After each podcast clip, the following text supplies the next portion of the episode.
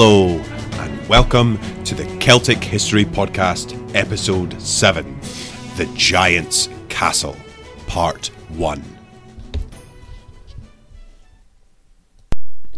Hello, Happy New Year, Merry Christmas, and whatever else. It's been a while. I hope you've missed me. I've certainly missed all of you. It's good to be back. Today we kick off the final leg of season one with an in depth look at the towering fortress that represented the pinnacle of the Hallstatt period. Today I have a guest host, or rather, a guest perspective.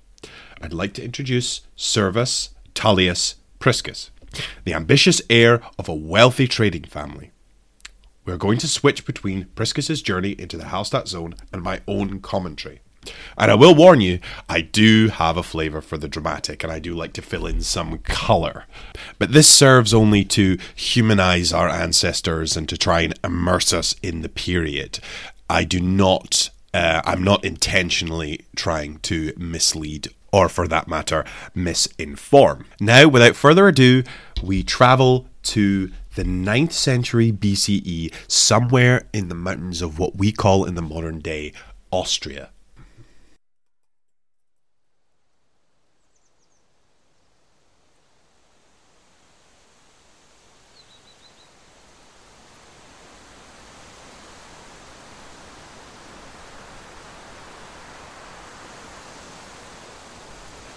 Servus Tullius Priscus was weary.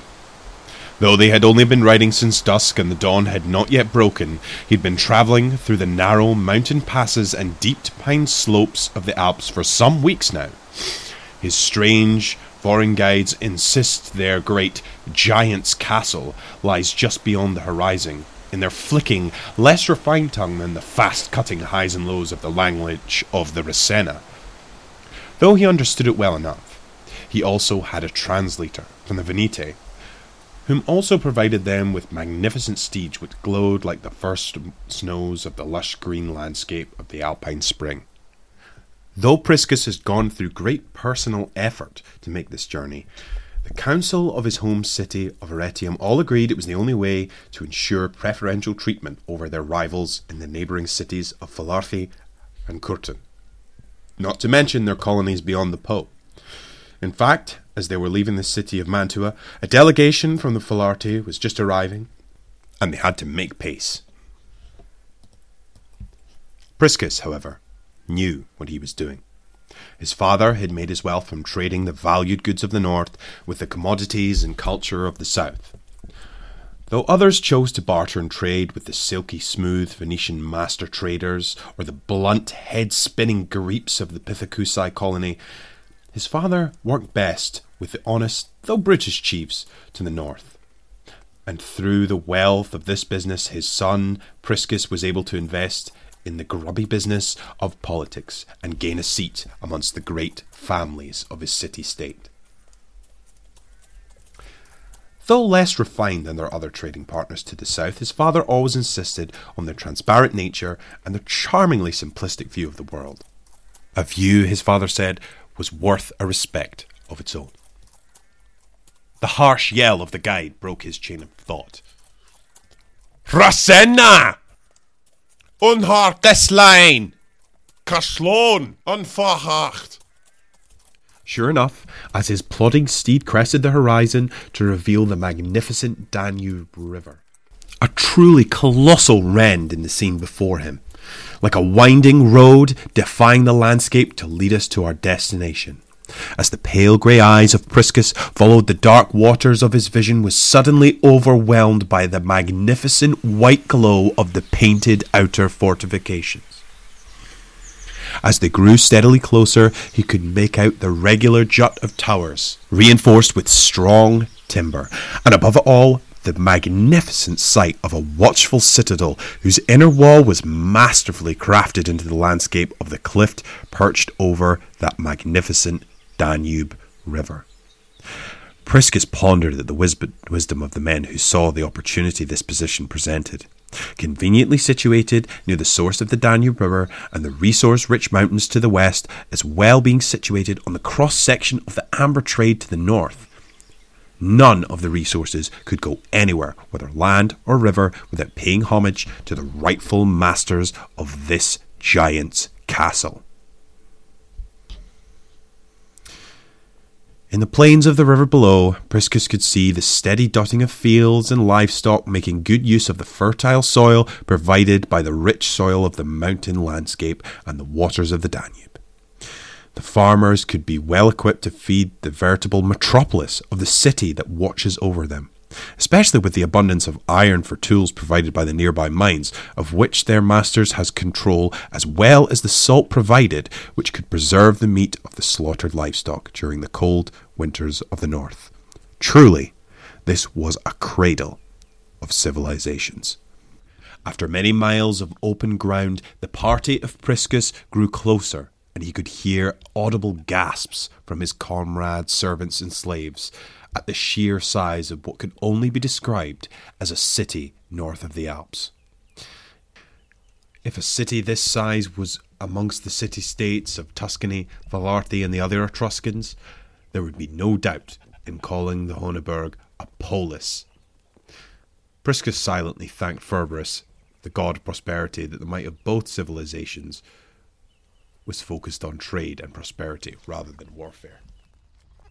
Below the great dike and walls that surrounded the city, Priscus could also see great tumulus burial mounds, which his father told him were for the most elite families of the city and contained all manner of magnificent treasures.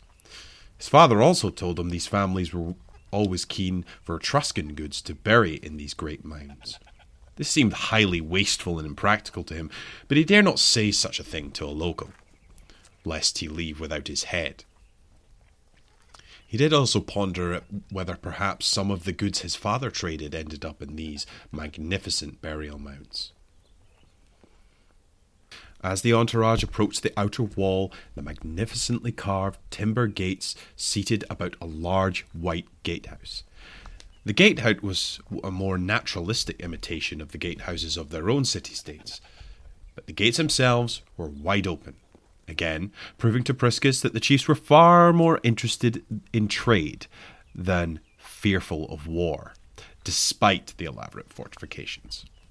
However, the vigilant warriors, perched like watchful crows in regular intervals across the ramparts, sturdy spears in hand, wrapped in beautiful individualized plaid cloaks, and their already impressive height magnified by their pointed conical helms.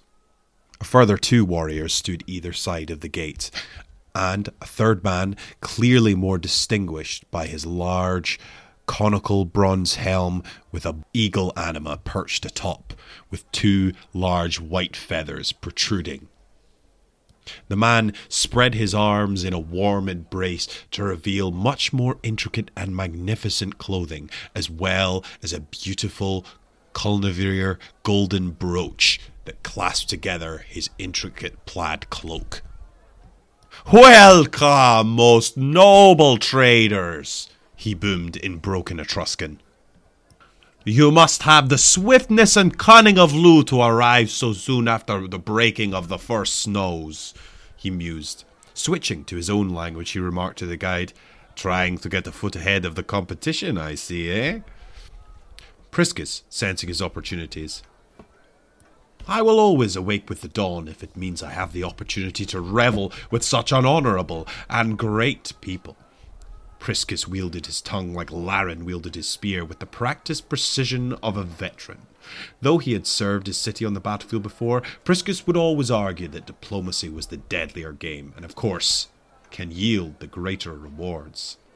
My father always spoke warmly of the great hospitality of your chiefs, and for this I have travelled many miles in the hope that I can receive your city's warm embrace. Rather more if you have brought your own prosperity to share with our own. Having studied the halls of both diplomacy and trade, Priscus took the hint and signalled to his aide to pass the bag of Etruscan silver to the man. But he in turn signalled to give it to the warrior to his left. Giving the warrior an inquisitive glance, once the man had nodded in turn, the great blonde behemoth embraces Priscus. Welcome, my friend. I am Caracas, keeper of walls and servant to Argetorix, prince of salt and master of the Heuneburg.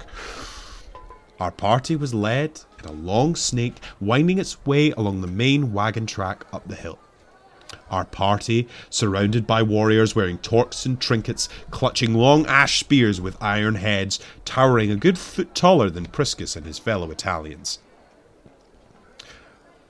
Caratacus was clearly an individual of some personal renown, as he led our column through the bustling packed track the sea of traders, farmers, and even livestock parted before the master of the gates. Ahead, there was a great, steep, and empty path with a sort of no man's land either side to the left and right of the track, with rectangular houses with same brilliant white of the walls. And atop the many thatched roofs, smoke billowed from the man made holes as far as the eye could see. Priscus had always thought the charm of these barbarous people came from their apparent humble background, but this this was practically a metropolis. Finally, we reached another mighty gatehouse, large enough for two wagons to go abreast. Upon it, carved a cross legged guardian with silver lined antlers sprouting from his helmeted skull. Kerneros, the mysterious antlered patron god of the prince who ruled the city. The choice of Kerneros showed the astuteness of the prince's line, as it could be commented on many things. His family's skill at the hunt, perhaps, the virility of their bloodline. It could be a symbol of prosperity, or to call on the god to protect their honoured dead. Priscus felt the judging gaze of the god in the gate, like the god was considering if Priscus' party were worthy to cross the threshold to be allowed to deal with his honoured sons. Caracas turned, and without his gleaming smile, Bring your offerings and essential servants, the rest must wait here. Caracas' previous warm demeanour had vanished, replaced with a stern jaw and an imposing figure. Caracas himself was clearly deemed worthy by the god. A simple, curt nod to the soldiers manning the gate saw the great oak portal open before our eyes. Frozen for a moment, it took a backward glance from Caracas to bring Priscus back to life as he entered the spanning courtyard to follow.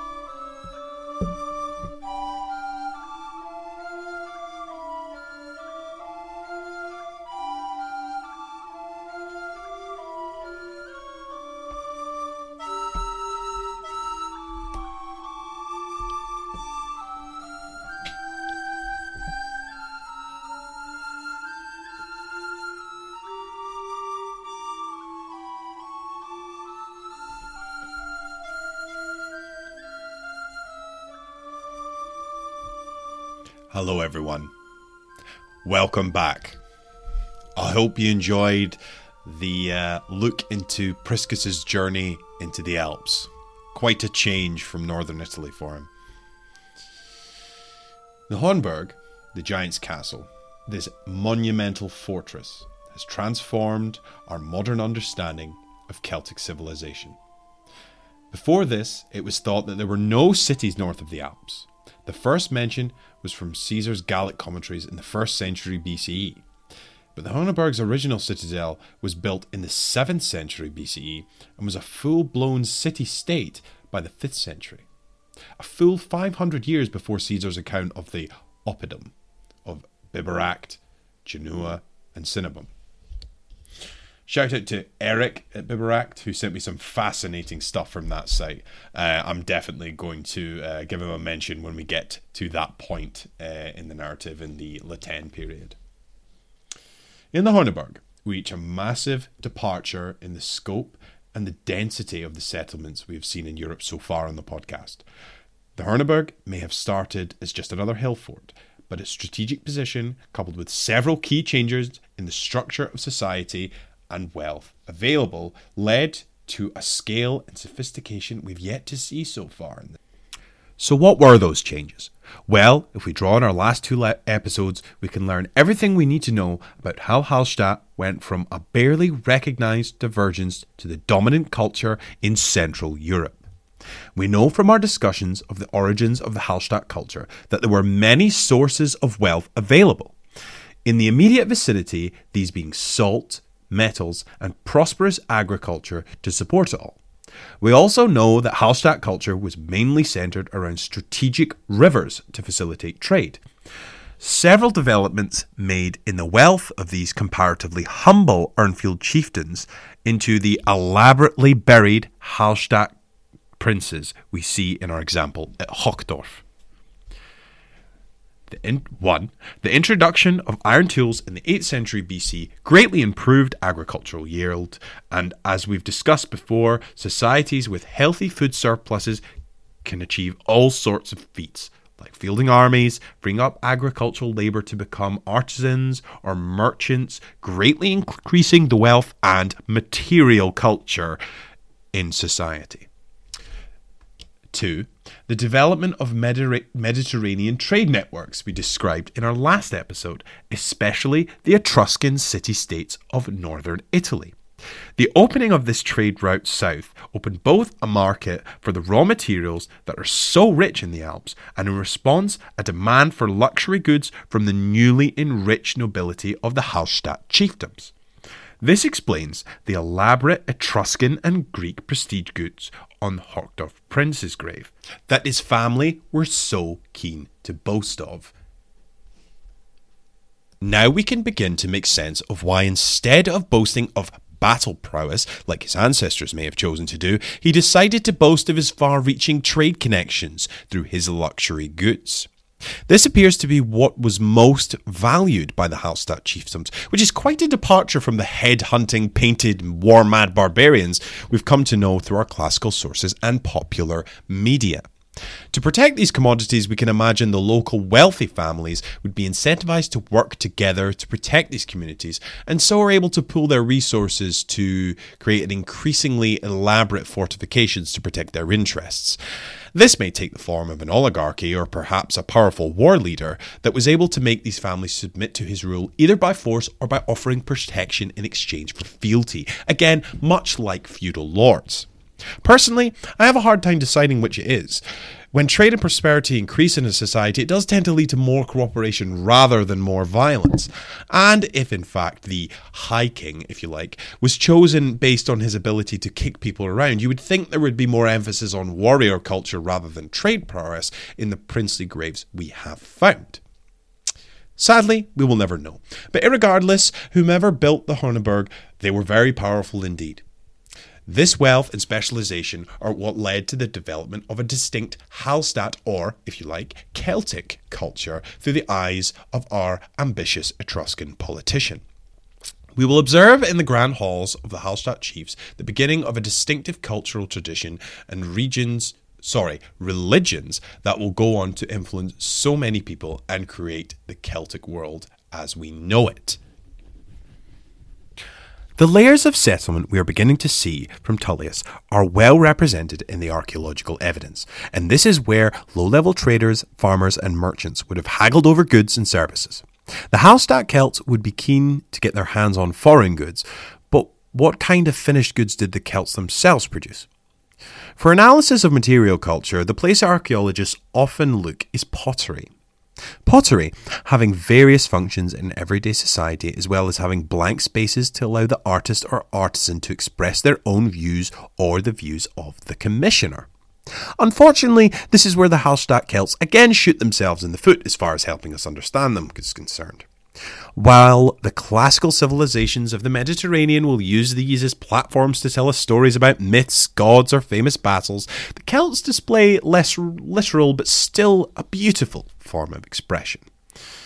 Though plain and dark in colour, Hallstatt pottery was superbly finished and highly polished, displaying angular designs, usually S shaped handles. It was often made in what is known as tripartite carinated pottery, which is three separate pieces with straight sides that, when assembled, create an angular form. Later examples are often painted, much like the Greek and Roman pottery that is more well known. Another reason why Celtic pottery is hard to distinguish is due to something the Celts appear to have in common with the Romans. The Celts were more than happy to adopt something they liked and often emulate other cultures. We saw this at Hochdorf with the Celt attempting to copy the lion atop the Etruscan amphora. And we will see it again in the closing stages of the La Tène period with the Romano Celtic art and culture. Many of these commodities of the late Hallstatt period are influenced or even emulating their Etruscan and later Greek neighbours. For this episode and probably the next episode, we'll be sticking to the top of society, which is, of course, where we find the most distinctive, lavish culture, as well as what information we can glean about politics, war, and treasure. But don't worry, the little guy will get his own episode, perhaps even two. One of the most distinctive aspects of all Celts is their affinity for warfare and their fame at metallurgy, which is demonstrated most prominently in their swordcraft. One finds in Indo European and even Western culture up into the modern age, there's a sort of mysticism around the secrets of metalworking and, in particular, magic around swords. The Western canon is full of accounts of magic swords Excalibur, Anduril, Glamdring, Valyrian steel, and of course iconic images of the Iron Throne made from the melted down blades of the enemies of the king. Metal itself conveys power in many respects. The steel of swords, the gold of scepters, crowns, and rings are held by those who hold the most power from ancient to medieval times. Again, I like to talk briefly about how prestige conveys political power and legitimacy. I have to say, I really like how Robin Pierson in the History of Byzantium explains this issue in the context of how God conveyed legitimacy on the Byzantine ruler. In the case of tribal societies, such as the very well known Norse societies of the early medieval period, or Vikings, if you like, legitimacy was conveyed on a leader by how much wealth he could provide. And this wealth, most importantly, must come from the top down. higher up in society, the more physical, material, prestige goods you have on your person. And of course, even though it is important for that leader to distribute the most, it is also equally important that the man at the top has the most bling. Anyway, metallurgy, a staple of the Celts oft mentioned on the podcast, but the height of Hallstatt period is where we really see this reputation take off. We find the origins of this view in bronze smithing, which was specialized role in an ancient society.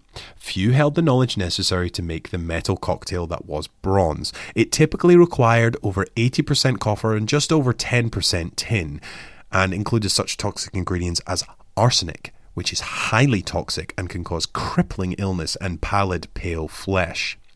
This is the origin of the crippled smith trope seen in many Western mythologies, such as the Greek Hephaestus, always the butt of everyone's joke on Mount Olympus. Not only that, but the bronze could not be worked hot. For swords, the metal would be poured into a mould and the edges hammered and filed meticulously before reaching a level of sharpness that can seldom be believed, if not seen. I have heard of accounts from archaeologists that some bronze swords, they found were still razor sharp after 2,000 years. For comparison, iron swords that are barely 500 years old rust to the point that only a stained and rusted outline of the oxidized blade can be seen as evidence that there was once a sword there. The association of the Celts with metallurgy really starts with the emergence of iron. Their Urnfield and later predecessors were no strangers to metallurgy, and we see mentioned that the early copper and bronze working was highly prevalent even from the Yamnaya onwards. But what gave the Hallstatt people a leg up was the emergence of iron and their geographical proximity to it. Though, as we mentioned in the early Hallstatt period, the the salt mining and agricultural society of the early Hallstatt Celts was not distinct. It is difficult to be real pioneers of metalworking when you have to trade for these relatively scarce resources. Iron, however, was right on their doorstep.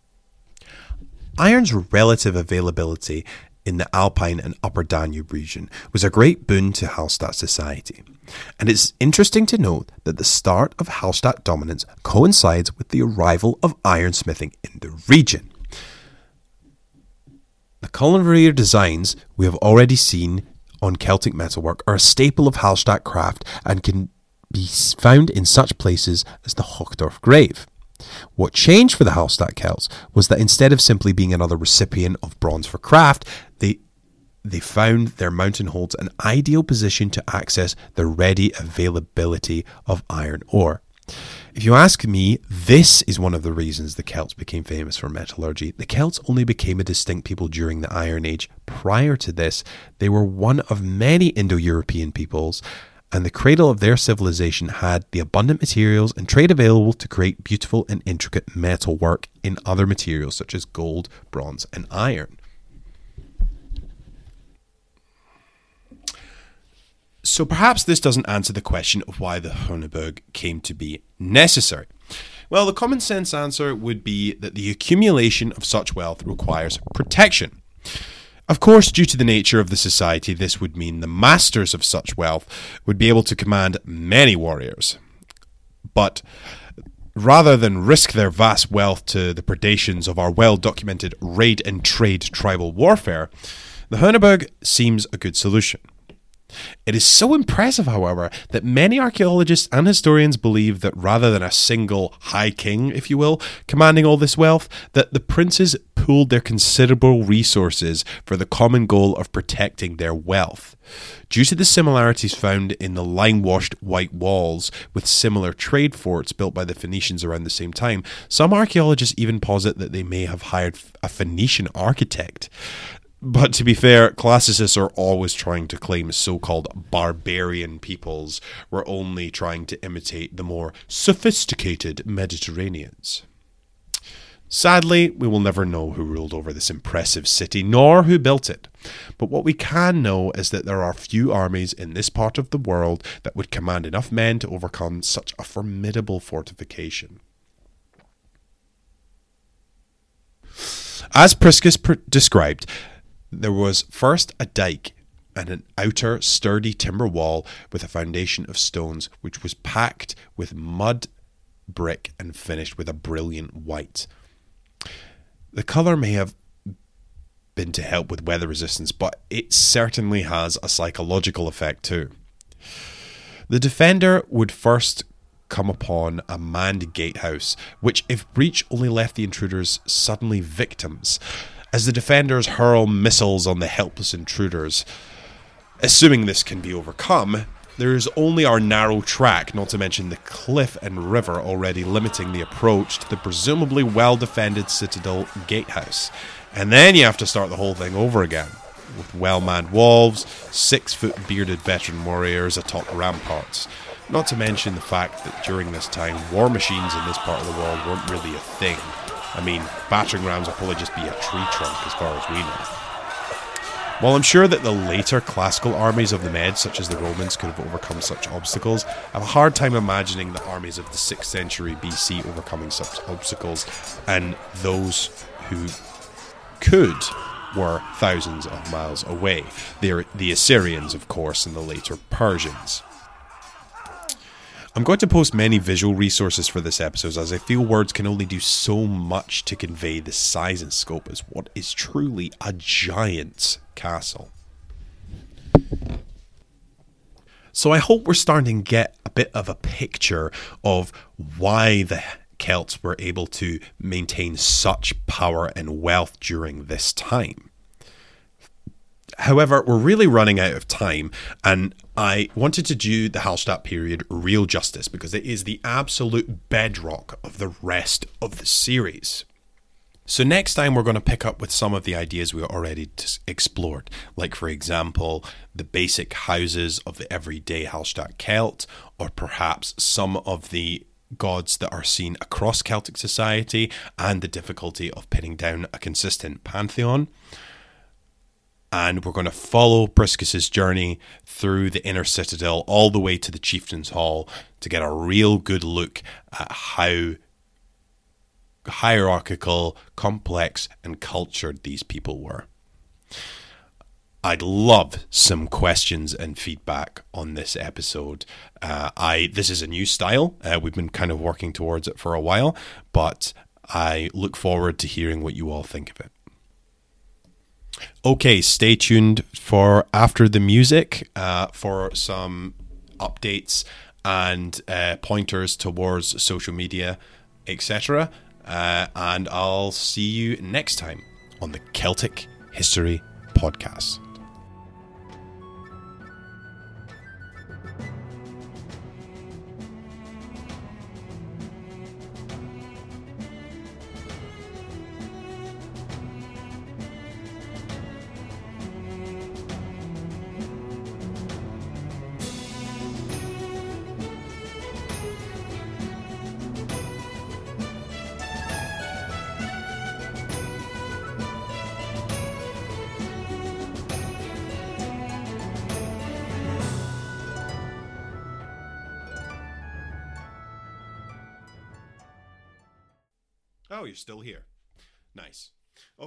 Got you. I just want to say thank you to all of you. We have absolutely blown past 10,000 downloads. Uh, I think we're at 1,200 as of this recording on the 3rd of February.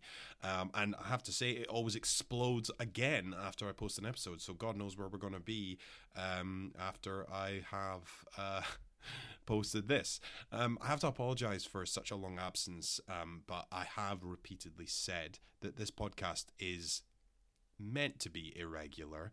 Uh, and at the moment, I'm making absolutely no money off of it, uh, and I obviously have to prioritize uh, my family and primary job. Um, I also uh, struggle quite a lot seasonally, as I know many of you do out there, particularly living in one of the rainy, dull Celtic nations, not getting enough vitamin D. Um, but I'm sure many of you out there know all about that. Um, I also um, want to say thank you to uh, the the great US of A um, because your downloads are uh, all across the nation. Uh, literally all across the nation. Uh, I can't even entirely pin down uh, a single city. Um, but uh, I want to say another thank you specifically to the great city uh, of Melbourne, Australia, uh, and Sydney, Australia, who are currently battling. Uh, for the most downloads uh, in in a single city. Uh, third place is Dublin. Um, and I just want to say thank you all. Uh, and I'm hoping to get a friendly competition going between Sydney and Melbourne. Who's the best? Who's going to get the most downloads? Who's got the most Celtic heritage? Ooh, let's see. So, uh, you know, take the bait if you want, guys, because, uh, you know, only benefits myself. Um, but uh, another, you know, mention to Canada, Germany, Ireland, and the UK. Thank you so much, all those listeners. Uh, and I've had some listeners from some amazing and random places that I never uh, imagined would have an interest in Celtic history. So thank you all so much. Um, the second uh, part of this is that I just want to give you some information on uh, the social media. Uh, I have made very poor use of social media thus far.